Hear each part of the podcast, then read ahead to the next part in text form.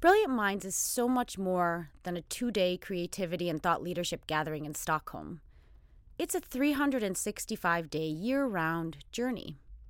It's the journey of our founders, Spotify's Daniel Ek and Ash Pornori, the journey of our board, team members, the young entrepreneurs we meet year-round whose ideas will change the world.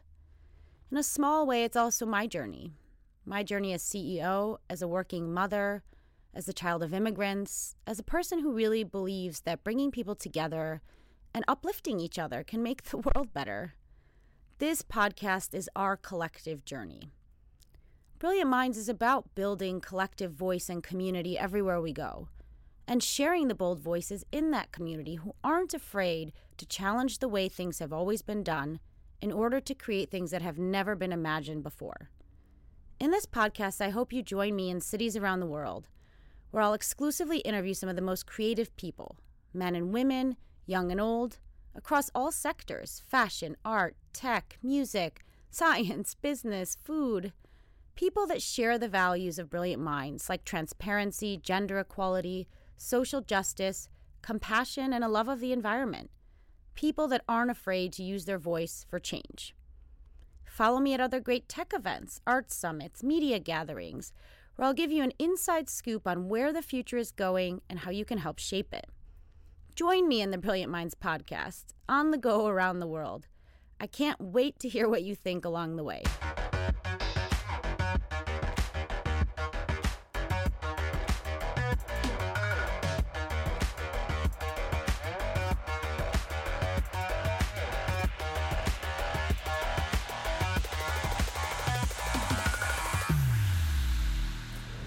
Now I'm here with Evan Ryan, who is an Assistant Secretary of State for Education and Culture, and is also one of the founding members of the Women in Public Service Project, which is such a fantastic, fantastic thing. And I'll say this as someone who last year vowed she would not join any more women's things, because sometimes they just...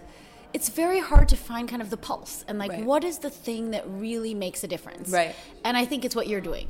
Well, thank you. I think you. it's all yeah. about young people, education, and exchanges. Thank you. So thank could you. you tell me a little bit of, Evan, like why are you here today? Why did you decide to join this effort, and how does it tie into what you do every day at the State Department?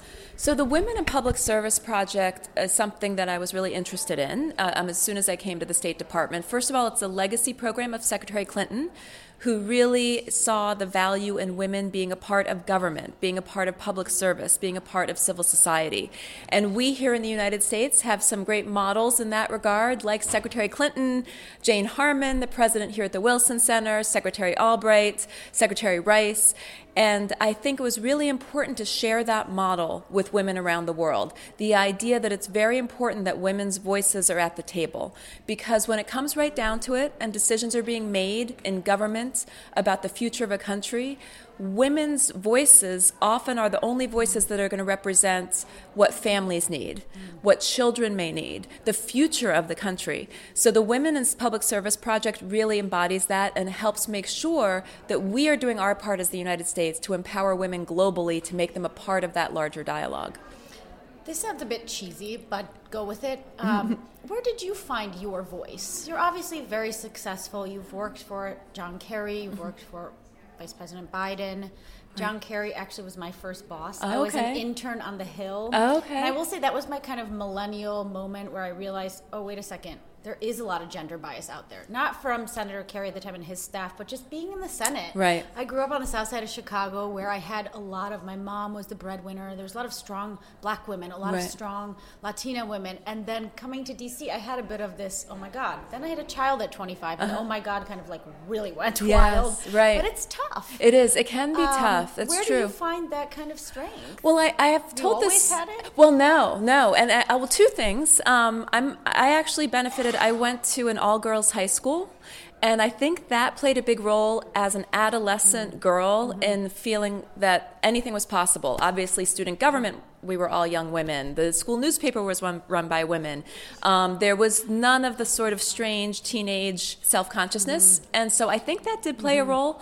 Um, but another very important role I tell people is my first job out of college was working for Hillary Clinton when she was First Lady, mm-hmm. and I was able to work for her for seven years, and as my first professional experience, that was a real um, huge benefit, because it really taught me by example, because it wasn't just Hillary Clinton as First Lady, but her entire team was this team of very strong, engaged, empowered, and um, smart women.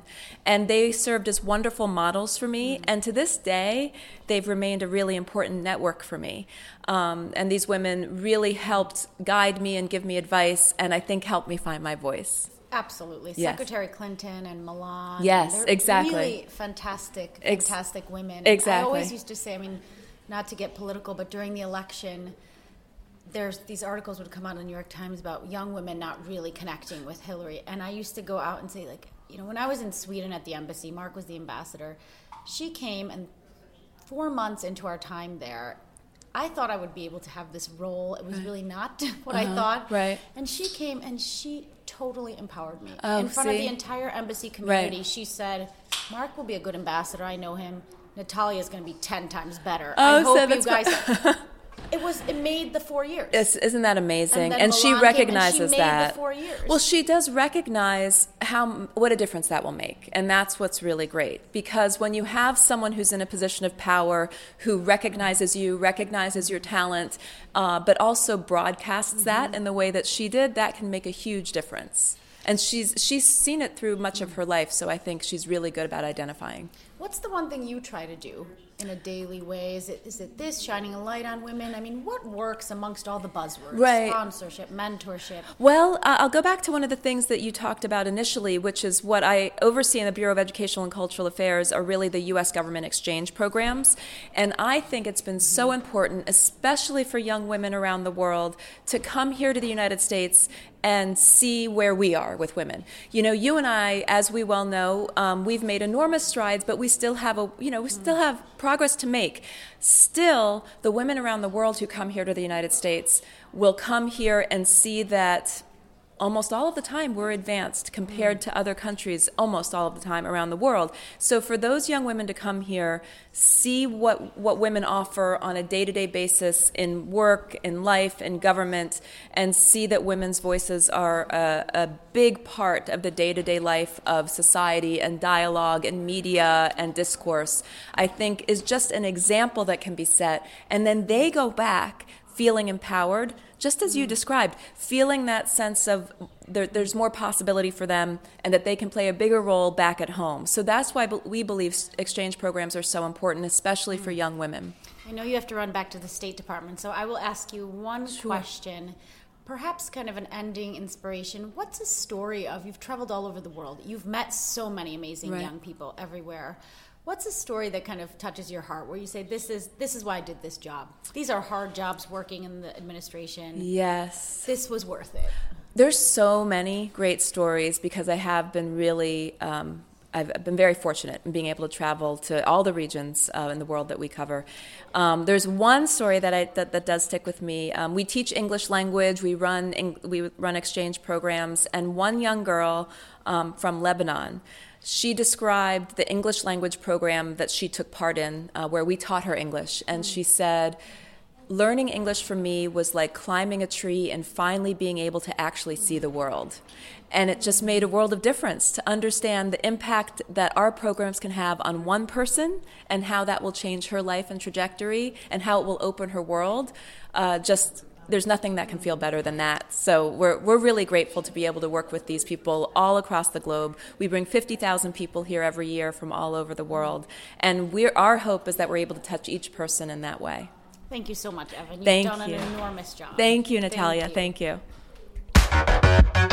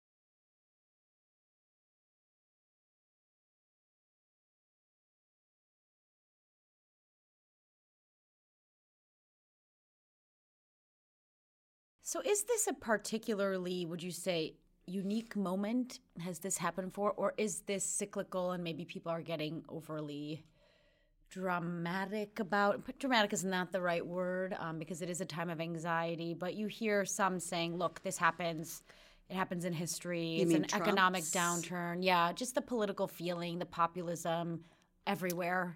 Or is this unique and we should be worried? I think it's unique in that I don't think we've ever seen a president like President Trump. This is something, um, you know, when we talk about disruption, mm-hmm. disruptive forces out there in, in the economy, this is a, a disruption to, to Washington that I don't think we've encountered in modern times. I mean, certainly going back historically. So, yeah, it's. Um, I think it's very significant and very distinctive, and it has a lot of people rattled. I think that's fair to say. Uh, it's rattled a lot of people. I want to move to a topic we both love, which is entrepreneurship. Okay. So a little bit away from politics, closer to entrepreneurship. You've recently kind of taken a new, exciting entrepreneurial venture with your partner, Patty Sellers, and you know, I always say, I, as, as a child of two immigrants um, from Eastern Europe, I grew up in Chicago from a young age. It's not just because I landed in Sweden at a big tech place, but I always saw entrepreneurship as a form of empowerment. I mean, the immigrants in America integrated because of entrepreneurship. And my parents worked full-time jobs, were engaged in politics, and were starting companies and businesses and buying real estate. And it was really amazing. And, you know, I've always seen now I think we're at a stage where we hear these amazing statistics of because of the internet and because because we have digitalization, women can work from home or they can do it on flexible timing.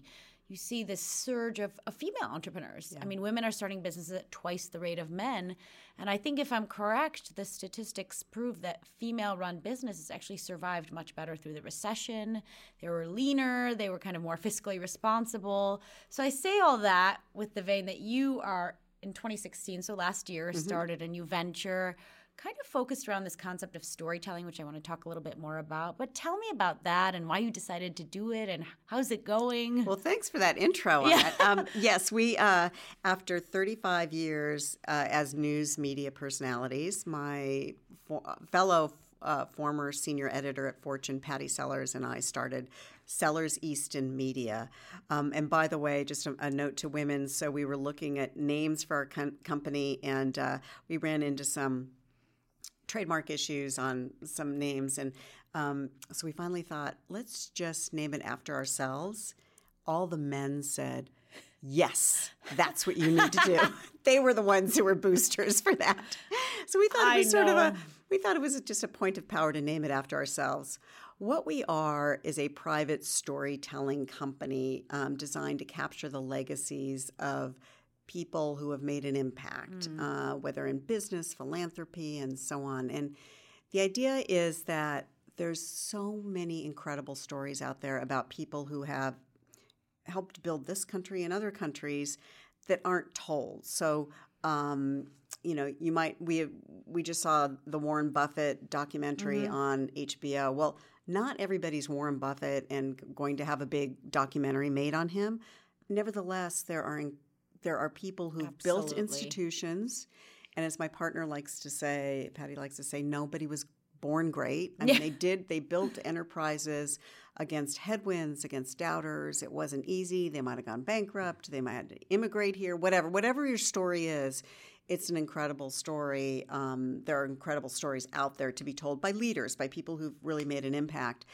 And so we, um, we craft um, – bio small short bio documentaries based on our interviews and uh, put it together in a with B-roll and photos and all in a in a um, in a nice film that you can either have live online so that mm. it's searchable by historians as well as your grandkids. Absolutely. So you actually you, you might have played a role in some piece in history and no one knows that about you and you know it's findable, or you might just want it for your your children, your grandchildren, and, and you might be very p- private, but you want to pass down that not only your legacy but life lessons to the next generation. So we do that both in film form and we do it. We do an illustrated memoir as well where we'll write a piece. We don't do full-fledged autobiographies, but we'll do like a ten thousand word beautifully reported piece with um, in a book, a self-published book with photos and so forth. So It's been um, that's cool. It's been a very cool venture. Um, we, I think, having been around these women at our Fortune conferences who run their businesses and take risks, um, we were like, why not us at this period in our lives? I felt like there's another chapter left in my life after oh, yeah. all these years Many. in the media. So. According to Google, apparently, you know, we'll all be living to two hundred or yeah, very soon. Right, but our brains won't. Yeah, we'll, we'll have some kind of half function, so we'll see. Yeah, I know. What has been the best part of running your own company, and what's the hardest? Because sometimes it's easy. Like, I, I always laugh, but, you know, kind of people will say, oh, you should work from working from home or working for yourself. That's great. Yeah. It's not easy either way, you know, and it's so e- there's p- it, pros and cons. So the best, I think the best part is it is being your own boss, Freedom, honestly, yeah. but your boss is also your client, so you're never you're, you're never your own boss. Um, I liked, the best part is having a partner that I trust, uh, that I've come to appreciate on so many levels. And we're both strong personalities. Mm. I mean, it's, mm. it, you know, it, it wasn't necessarily going to be ideal, but I think we've been in uh, all these situations since we opened, uh, been about nine months now, um, and, uh, y- you know, faced a lot of challenges together and really appreciate each other's strengths and weaknesses. So I really, um, that's really fun. The challenge, um, the challenge is we are doing something completely new. Mm. It's not it's not like something that's out there and people say, oh, I see, you know, so-and-so did this. Mm. Um, I need it too. You kind of – people – you have to convince people of the need. Absolutely. Even though we know that there is a need, um, and we believe that people should be capturing and preserving their legacies and passing them on. But because it's – we're in a totally new sphere of mm-hmm. offerings, um, it's just – it's a new – Uh, we're carving new ground, and that's truly a challenge, yeah. Are women good at telling their own stories? And are we even kind of allowed to? Or that's fun. Is that it's, promoting yourself yeah. too much? So I don't think they are good at telling yeah. their own stories. And I've had um, C E Os say things like, don't be that forgettable woman at the table taking notes. Uh, you know, women do need to lean forward in their image as much as anything. And, and one of the things we've started are – essentially video resumes for women who want to get on boards or want to become C E Os because, well, first of all, resumes are yesterday's news, yes. right? In the digital age, who like is going to, like, you know, plow through a resume. But a video, I think, enables, if it's done at with the right hands, like so, because we've interviewed so many people on stage and in print and on video, we know how to get people's stories mm. out, we help them get them out. So I think if we we help people tell their story on film, and then you cut that down to kind of like a video resume, mm. short video resume, I think it, it's very compelling. And it's been interesting because women do need help doing that.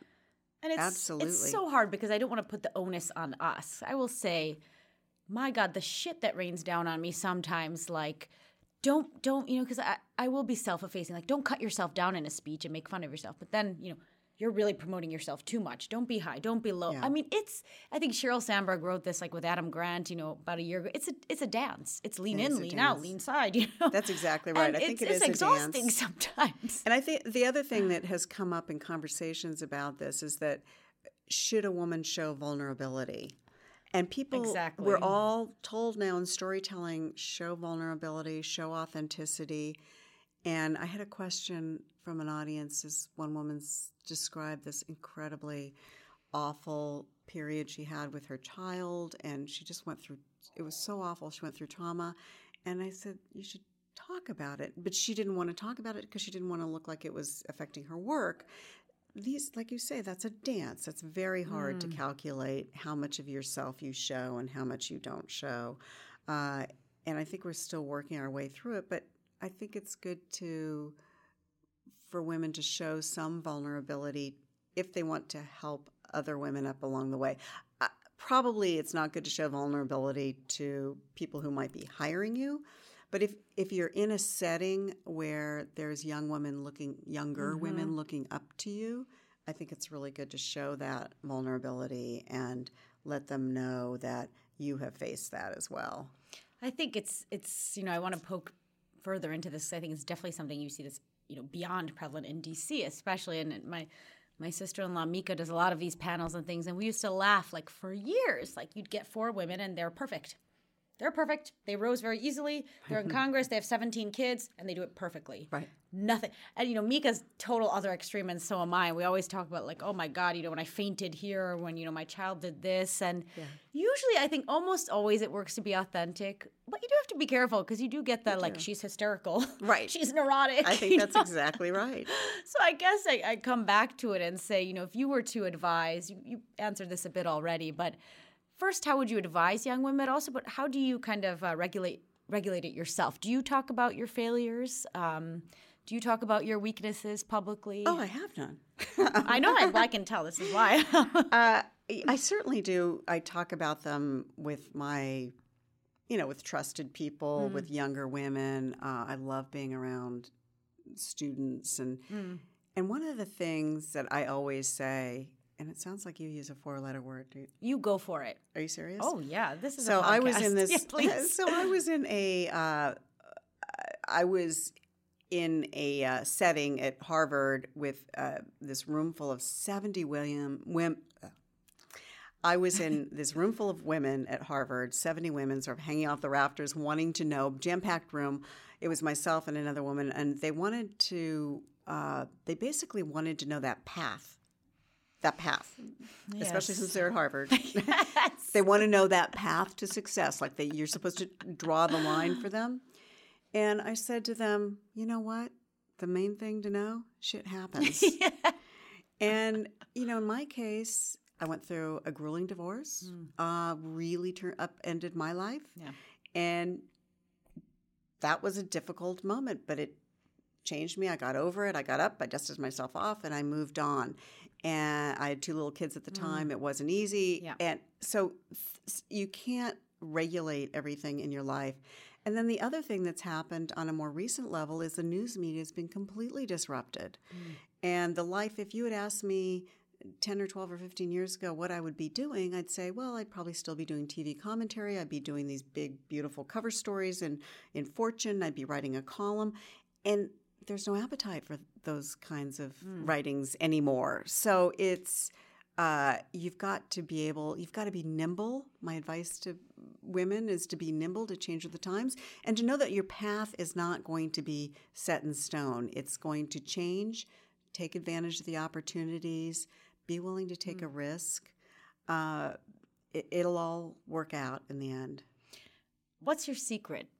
Why are you, I hate that question sometimes, but what are the set of decisions or the set of forks in the road that have gotten you to where you are? And, you know, you may not want to say, but I can say, you know, as an extremely, you're extremely successful, kind of well-known journalist, activist, ever, you know, very, very successful woman. Um, what do you think either about your own personality or about kind of your life arc got you to this place where we're sitting right now? Well, I'll I'll actually borrow what Madeleine Albright said to me last week, which is, um, obviously I'm no Madeleine Albright, but um, I work really hard. Mm-hmm. And she said, I, it's what she said, the same thing. I work really hard. Uh, I read a lot mm. in my profession. I, um, you know, it's important as it, the level of journalist I was. I mean, you, you need to read a lot. Um, and I, uh, I prepare and... You know, I have a vision for where I want to go. I mean, you're very busy. So as I as I say, rattle your ear off here. Um, I'm going to turn it around on you as you work on people's legacies and storytelling. What do you want yours to be? Well, I would love to be known as somebody who who told great stories. And I don't just mean my company. I mean as a as a author and a magazine writer and a journalist. I would like to be known as somebody who um, told great stories that impacted other people's lives, um, who brought uh, – I always thought of myself as a journalist as somebody who challenged conventional wisdom. I never just said the, what you expected mm-hmm. to say. I, I always challenged conventional wisdom. Um, so I, I guess I want to be known for that. And then I want to be known for – paying it forward with mm. women. Um, when I retire, I want to be teaching girls in a in a high school or young women in a college in a place where the windows aren't open to the world, and you can actually, and I can open that window to them because I've I've watched that process. Mm. And there's nothing more fulfilling than seeing a young woman or a teenage girl open that window and see that she has opportunity ahead of her that she didn't see before. Thank you so much, Nina. You're thank fantastic. You. And fabulous. I can say this on behalf of many women. Thank you for the work you do. Oh, thank you. It's thank been you. fabulous to be here. Good luck.